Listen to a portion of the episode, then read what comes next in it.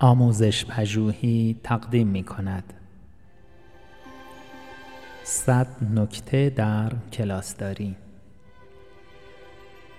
بخش پنجم اعمال تنبیه ها و تشویق ها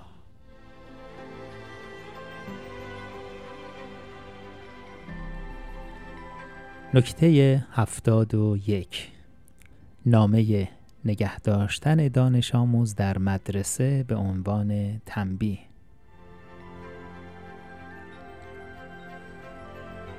اکثر اوقات وقتی یک معلم از رفتار دانش آموزی ناامید می شود تنبیه نگه داشتن وی در مدرسه بعد از وقت معمول را اعمال می نماید. اعمال این تنبیه و مسائل مرتبط با آن ساده و روشن به نظر می رسد. اما حداقل پنج عیب اساسی در اعمال این تنبیه وجود دارد. یک این تنبیه اغلب منجر به رنجش سریع می شود و این مسئله اوضاع را بدتر می کند. دو برای اعمال این تنبیه شما در چرخه ای از پر کردن فرم ها قرار می گیرید که می تواند مقدار زیادی از وقت گرانبهایتان را بگیرد. 3. پس از در نظر گرفتن تنبیه باید وارد فرایند پیگیری شوید تا بدانید آیا دانش آموز در مدرسه مانده است یا نه.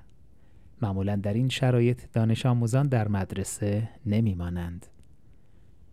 چهار اگر دانش آموز مورد نظر شما برای تنبیه در مدرسه نمانده باشد یا باید از پیگیری این مسئله چشم پوشی کنید که در این صورت نظام این نوع تنبیه فرو می باشد و تأثیر آن از بین می رود و یا باید باز هم در فرایند کار اداری بیشتر وارد شوید تا تنبیه را دوباره اعمال کنید.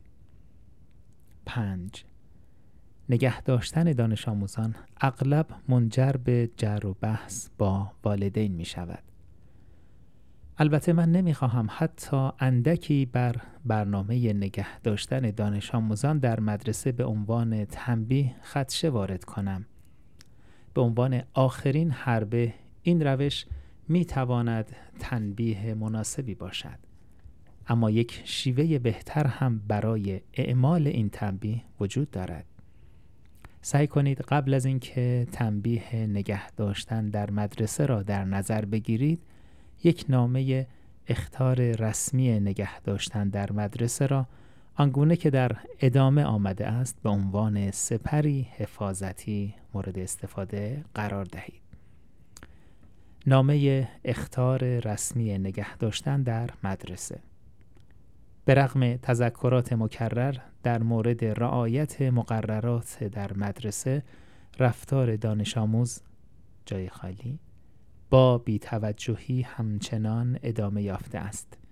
بدین وسیله تذکر داده می شود که اگر عدم همکاری نامبرده ادامه یابد هماهنگی های لازم برای نگه داشتن وی در مدرسه بعد از وقت معمول به عنوان تنبیه در کلاس شماره جای خالی در تاریخ جای خالی صورت خواهد پذیرفت رونوشت مدیر مدرسه امضاع معلم هنگام صدور یکی از این اختارنامه ها من همیشه مانند تنظیم یک قرارداد رسمی عمل می کنم.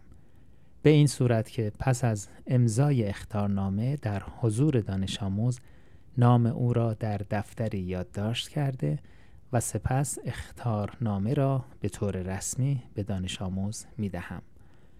من این روش را در حل مشکل بسیار کارآمد یافتم.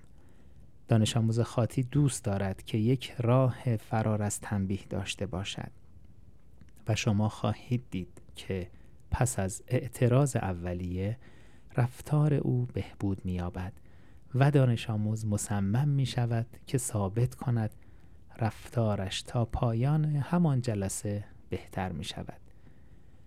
زیبایی چنین روشی این است که معلم را درگیر کمترین حجم کار در مقایسه با روش نگه داشتن بیمقدمه در مدرسه می کند.